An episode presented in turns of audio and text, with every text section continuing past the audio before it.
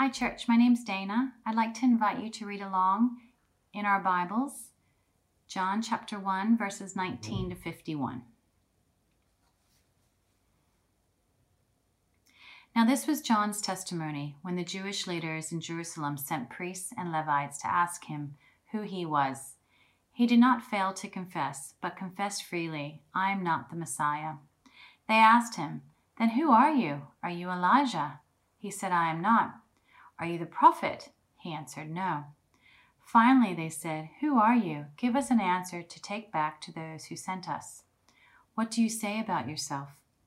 John replied in the words of Isaiah the prophet I am the voice of one calling in the wilderness. Make straight the way for the Lord.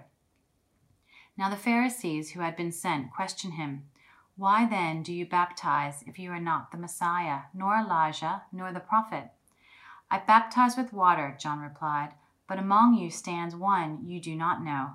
He is the one who comes after me, the straps of whose sandals I am not worthy to untie. This all happened in Bethany, on the other side of the Jordan, where John was baptizing. The next day, John saw Jesus coming toward him and said, Look, the Lamb of God, who takes away the sin of the world. This is the one I meant when I said, A man who comes after me has surpassed me because he was before me. I myself did not know him, but the reason I came baptizing with water was that he might be revealed to Israel. Then John gave this testimony I saw the Spirit come down from heaven as a dove and remain on him, and I myself did not know him, but the one who sent me to baptize with water told me. The man on whom you see the Spirit come down and remain is the one who will baptize with the Holy Spirit. I have seen and I testify that this is God's chosen one. The next day, John was there again with two of his disciples. When he saw Jesus passing by, he said, Look, the Lamb of God. When the two disciples heard him say this, they followed Jesus. Turning around, Jesus saw them following and asked, What do you want? They said, Rabbi, which means teacher, where are you staying? Come with me, he replied, and you will see. So they went and saw where he was staying, and they spent that day with him. It was about four in the afternoon. Andrew, Simon Peter's brother, was the one of two who heard what John had said and who had followed Jesus. The first thing Andrew did was to find his brother Simon and tell him, We have found the Messiah, that is, the Christ and he brought him to Jesus. Jesus looked at him and said, You are Simon, son of John. You will be called Cephas, which, when translated, is Peter. The next day, Jesus decided to leave for Galilee. Finding Philip, he said to him, Follow me. Philip, like Andrew and Peter, was from the town of Bethsaida. Philip found Nathanael and told him, We have found the one Moses wrote about in the law, and about whom the prophets also wrote Jesus of Nazareth, the son of Joseph. Nazareth? Can anything good come from there? Nathanael asked. Come and see, said Philip. When Jesus saw Nathanael approaching, he said of him, Here truly is an Israelite in whom there is no deceit. How do you know me? Nathanael asked. Jesus answered, I saw you while you were still under the fig tree before Philip called you. Then Nathanael declared, Rabbi, you are the Son of God. You are the King of Israel. Jesus said, You believe because I told you I saw you under the fig tree. You will see greater things than that. He then added, Very truly I tell you, you will see heaven open and the angels of God ascending and descending on the Son of Man. This is the word of the Lord. Let's pray together. Our Father, thank you for your word that is living and active. And we thank you for your Spirit who takes that word and implants it deep into our hearts and mind. And we pray, Lord God, that you would speak, teach, encourage, and correct us this morning. Show us Jesus in all his glory. And we ask that for his name's sake. Amen. Let me tell you a true story. In the late 1800s in North India, uh, Christians are being persecuted for their faith. This is how the story goes. A man and his family hear the gospel, they hear about Jesus, and they believe. This man, his wife, his two kids are all baptized as followers of Christ. And that's when the persecution starts. They're spat on, they're mocked, they're beaten, they're tortured. And the man is warned stop following Jesus, or we'll kill your wife. He responds with his now famous words I have decided to follow Jesus, no turning back. They warn him again stop following Jesus, or we'll kill your two children. He responds, The world behind me, the cross before me, no turning back. Uh, they warn him one more time stop following Jesus, or we'll kill you. He says, No, though none go with me, still I will follow, no turning back. See, when you know the story behind the song, it is so much more powerful, isn't it? That song is so simple and so sincere. I have decided to follow Jesus. I have decided to follow Jesus. I've decided to follow Jesus. No turning back, no turning back. So let me ask you up front are you a follower of Jesus? I'm not asking if you believe Jesus existed. I'm not asking if you like church or read your Bible or say your prayers. I'm asking, are you a follower of the Lord Jesus Christ? Does Jesus shape everything about you, your words, your actions, your thoughts, your feelings? Are you living for Jesus, loving like Jesus? Are you following Jesus? It's a great word, follower. If you're a Christian, it's a great way to describe your faith. I'm a follower of Jesus. And that's the word used in our passage today. Look down at verse 43. The next day, Jesus decided to leave for Galilee. Finding Philip, he said to him, Follow me. Follow me. Don't just trust me or believe in me or obey me or worship me, but follow me. We don't follow a, a, set of rules or a code of conduct. We follow a person, and his name is Jesus. Actually, verse 43 is a great gospel summary. Jesus found Philip. Jesus invited Philip to follow him, and Philip followed Jesus. That's just our big idea today following Jesus. That, that word comes eight times in our passage in these verses, we get four days in the earthly life of Jesus. But they're about ordinary people following an extraordinary Savior, the Lord Jesus. Ordinary people living for Jesus, loving like Jesus. These people do not have theology degrees. They're not super religious or super intelligent. They're ordinary men and women, but they're walking, they're following Jesus. So I want to start by just unpacking one day Verses 35 to 42 is like the model encounter with Jesus, what it means to meet him and to follow him. So look at your Bibles, verse 35. The next day, John, that's John the Baptist, was there with two of his disciples, that is John's disciples. So we know one is Andrew, the other we presume is John, the one who wrote this gospel. Verse 36 But when John saw Jesus passing by, he said, Look, the Lamb of God. Now, we're supposed to be shocked by that because people have been waiting for the Lamb of God, for the Messiah, for hundreds of years. And John just says, There he is. It's a bit like when you go to the airport to meet friends or family. Remember those days when you went to the airport and you see them come through customs? You go, Oh, there he is. That's what John is saying. That is the Messiah. He is the Lamb of God. Verse 37. Uh, when the two disciples, when Andrew and John heard him say this, they followed Jesus. That's the word. At this stage, it's a subtle following. They're intrigued by Jesus, they want to check him out.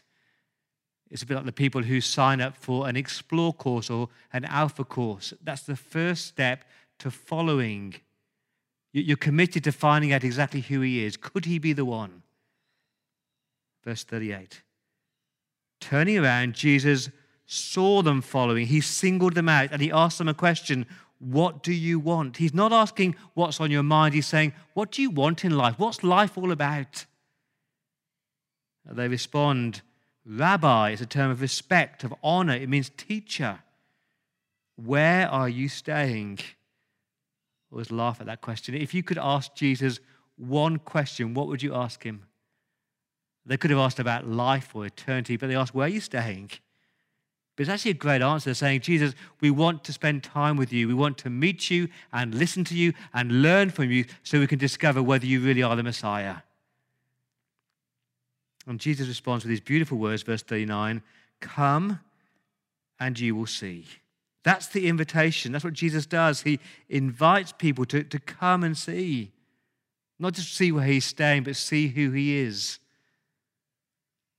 So, verse 39, they they went and they saw, their eyes were opened. They spent the day with Jesus. They met Jesus. They encountered Jesus. That was a life changing moment for them. And Andrew, verse 40, Andrew, Simon Peter's brother, was one of the two who heard what John had said and who had followed Jesus. There's the word again. And the first thing Andrew did was to find his brother Simon and tell him, We found the Messiah and he brought Simon to Jesus. I love that. The first thing that Andrew did is he goes and tells somebody. He's so desperate to, to share with someone the discovery he has found. You know that feeling, don't you, when you're excited about something? You found a new restaurant or a new movie and you just want to tell someone about it. That's how Andrew feels. He's so excited. He says, Come on, we found the Messiah. And so Simon came and Simon saw and Simon followed. That's the pattern. Jesus says, Come and see. And people go and see. And then they follow Jesus and then they invite other people to follow him too. I love this quote. Uh, Jesus was never interested in having fans, he wanted followers. When Jesus defines what kind of relationship he wants, enthusiastic admirer is not an option. My concern is that many of our churches have gone from being sanctuaries to becoming stadiums. And every week, all the fans come to the stadium where they cheer for Jesus, but they have no interest of truly following him.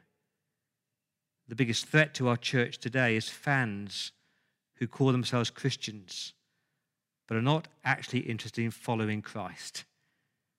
They want to be close enough to Jesus to get all the benefits, but not so close that it requires anything from them. Now, maybe that describes you. Maybe you're more of a fan than a follower. You like the benefits.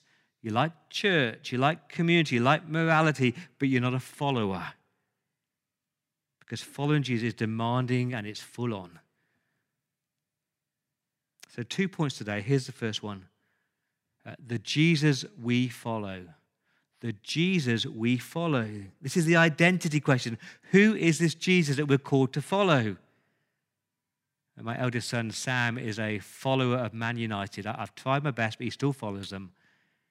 What does that mean? He, doesn't just know a few facts about them, he knows everything about them. He gets up early in the morning to watch live football. He talks about them and he gets defensive when people criticize him. He lives, breathes, walks, and talks it. Same with us and Jesus. To be a follower means that we don't just know a few facts about Jesus, we live, breathe, walk, and talk Jesus.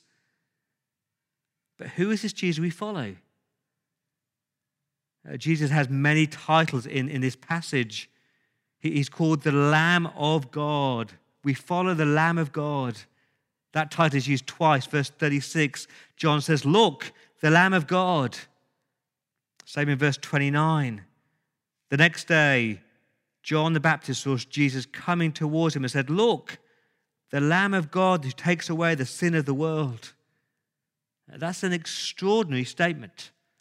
And I'm not sure that John the Baptist knew all what he was saying. What does it mean for Jesus to be the Lamb of God? Loads of suggestions out there. Some have suggested it's the, the gentle lamb of Jeremiah. Others say it's the, the, the goat on the Day of Atonement in Leviticus 16, the one who carries away the sins of Israel into the wilderness. But that's a goat, not a lamb.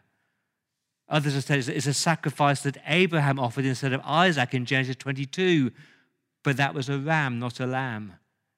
Uh, it could be the, the Passover lamb of Exodus 12, where God's people took a lamb and slaughtered the lamb and put the blood on the doorpost. Remember that? And when God saw the, the, the blood of the lamb, he passed over they were spared from his wrath. It could be the lamb from Isaiah 53, the one who was led like a, a lamb to the slaughter. Remember, he was pierced for our transgressions, he was crushed for our iniquities. And the punishment that brought us peace was upon him, and by his wounds we are healed. It could be any of those. We don't know because Jesus is all of them. He is the Passover lamb who, who turns away God's wrath. He is the sacrificial lamb who carries our sins on his shoulders. He is the one who takes away, verse 29, the sin of the world. Not just sins, not just the things that we do wrong or the right things we fail to do, but that deeper issue, the heart issue of sin where we rebel against God. And Jesus takes that away. Not just the sin of me and you, but the sin of the whole world. Now, I think we're good at this. I think we get that Jesus is the sacrificial lamb because we talk about the cross all the time, don't we? The transaction that happened, the substitution. But have you grasped that he is your lamb? your personal sacrifice, your personal one who takes away your sins. Because when you grasp that, then you begin to follow Jesus with a gratitude and a thankfulness and a devotion and a dedication. We follow Jesus, the Lamb of God. We follow Jesus, who is the Son of God. That's the second title used. It comes twice, verse 34 and verse 49. Let's keep reading, verse 32. So, so John is baptizing, and Jesus comes forward to be baptized. Verse 32. Then John gave this testimony I, I saw the Spirit come down from heaven as a dove and remain on Jesus. That, that's unusual. The, Spirit came on people, on David, Saul, and Gideon, but the Spirit didn't remain on people. But the Spirit remains on Jesus because Jesus has the authority and Jesus is the, the presence of God and the power of God. John says in verse 34 I have seen and I testify that this Jesus is God's chosen one, or footnote, he is a son of God. Nathanael says the same thing down in verse 48, 49. He says, Rabbi, you are the Son of God. Friends, in John's gospel, the Son of God is a relational term. It's saying that Jesus is relationally one with his Father, he is relationally connected. He is the personal power, the personal presence. So if Jesus is the Son of God, he's not just a mate and he's not just a friend. He's that personal power, personal presence. He wants a, a deep personal relationship with you. So you revere him, you respect him, you adore him, you, you worship him. So the Jesus we follow is the Lamb of God. He is the Son of God. He is the Messiah. Andrew says that in verse 41. He says, We have found the Messiah. Messiah is a, a title, a job description. The Hebrew is Messiah, the, the Greek is Christ. It means the anointed one, it means the king, it means the Lord, the ruler. And again, forget, if we forget the shock. God's people have been waiting and waiting and waiting for the Messiah to come. And John the Baptist says, I am not the Messiah. He says that back in verse 20 I'm not the Messiah. I'm just the one that Isaiah talked about, crying in the wilderness, Make straight the way of the Lord. The Messiah is about to come. Now, this is true, my friends, if Jesus is king, if he is the Messiah, then following him will mean what? It will mean obedience and submission. We, we do what he tells us to do because he's always right.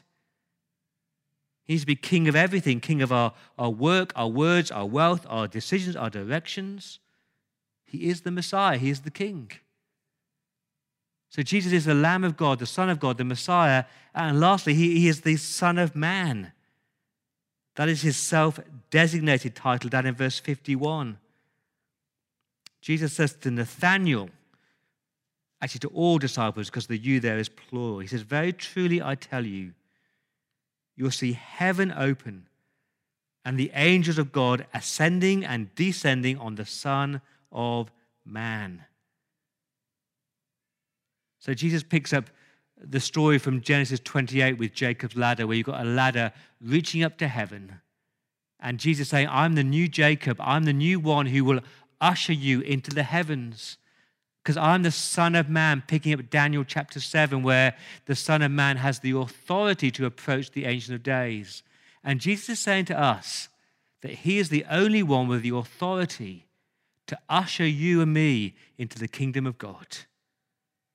It's a glorious picture of Jesus. He's the Lamb, the Son of God, the Messiah, the Son of Man. And the more you grasp these titles, grapple with these titles, each one is chosen specifically for a purpose and meaning, the more closely you will follow Jesus.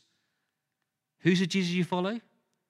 The Lamb, the Son of God, the Son of Man, and the Messiah.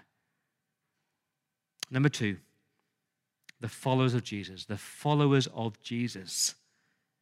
Because Jesus invites us not just to worship him, but to follow him. What does it mean to follow? Put very simply, we go where Jesus goes and do what Jesus tells us to do. So, as followers, Jesus might call us to go to people that other people don't want to go to, like the sick or the marginalized or the poor or the needy. As followers, he, may call us to be treated unfairly or unjustly, to be criticized by religious people. We, we might find our families think we're crazy, like Jesus did, and, and ultimately, we might even give our life for Jesus. But there are two words I want to highlight, two words to describe true followers of Jesus. And they actually describe Jesus himself. The first word is this humility. So, followers of Jesus are always humble. Okay, it's not about me, it's all about Jesus. I'm not important, but Jesus is. I don't need to be seen, but Jesus does. Being popular is not my goal, but making Jesus famous is my goal. And in this passage, we meet heaps of humble people. Let's think about Andrew. Andrew was the first follower, the first disciple. But what do you know about Andrew? Very little. He's got no book of the Bible written after him or about him. He wasn't a famous church planter like the Apostle Paul. He wasn't a famous preacher like Peter. He's just Andrew. Actually, that history, he's just known as Simon Peter's brother. And he's okay with that because it's not about Andrew, it's about Jesus. Simon Peter was a humble man. When he met Jesus, he says, No, I don't deserve to be called your follower. Nathanael was a humble man. Love Nathanael. His name is Gift of God. He says to Jesus, How do you know me? And Jesus says to Nathanael, verse 48, I saw you while you were under the fig tree before Philip called you. He's saying, Nathanael, I know everything about you. Nothing is hidden from me. That's humbling, isn't it? Jesus does that. He knows everything about us. Uh, John the Baptist was incredibly humble. John was popular, famous, he was baptizing loads of people, but he refused to take center stage. Look at verse 24. The Pharisees who had been sent questioned John and said, Why do you baptize if you're not the Messiah? And John says, I baptize with water, but anybody can baptize with water. Anyone can baptize and splash water on people. But when Jesus comes, he will baptize with the Spirit. Verse 27 He is the one, Jesus is the one who comes after me, the straps of whose sandals I'm not worthy to untie. He's saying, He is so glorious, I'm just a servant of Jesus. Now, to be honest, I think some pastors could learn from John the Baptist's humility. Because some churches do seem to be full of celebrity pastors, and some people are almost followers of their pastor rather than followers of Jesus. And some pastors seem to point people to themselves and not Jesus. And I do wonder where, whether some Facebook comments display that. I call it the pastor's humble brag. Listen to this quote, a genuine quote from Facebook. Amazing day at church. I just preached a brilliant sermon four times and 20 people got saved. Humbled that God would use me like that. Not just pastors, though, there are many celebrities in churches, people in churches who think they're important. They're the, the strikers, they're the goal scorers. It's all about them. What about you?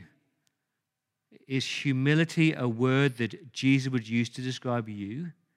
Is following Jesus all about Jesus and not about you? I mean, do you serve not to be seen, but to make Jesus seen? Do you, do you give not to be known, but to make Jesus known? Do you pray not to be heard, but to be deeply dependent on Jesus? Now, humility is the only true attitude of a true believer to walk like your Savior in humility. C.S. Lewis said that humility is, is not thinking less of yourself, but thinking of yourself less. It's that attitude that who, are, who am I? I'm just a nobody loved by God, chosen by God, because nothing in my hand I bring, simply to his cross I cling. So humility will be a mark of a follower. And inviting others, that's the second mark. Just as Jesus invited us, so we're called to invite others. Because if we really do follow Jesus, if you believe you found the Messiah, the Son of God, the Lamb of God, you'll want to tell people. You don't feel pressured. You just want to do it. There's no embarrassment, there's just excitement. It's like you've got the best news in the world and you want to share it. It's like you, have, you see a celebrity spot in Kirby on YouTube where you, you text someone, guess who I've just seen?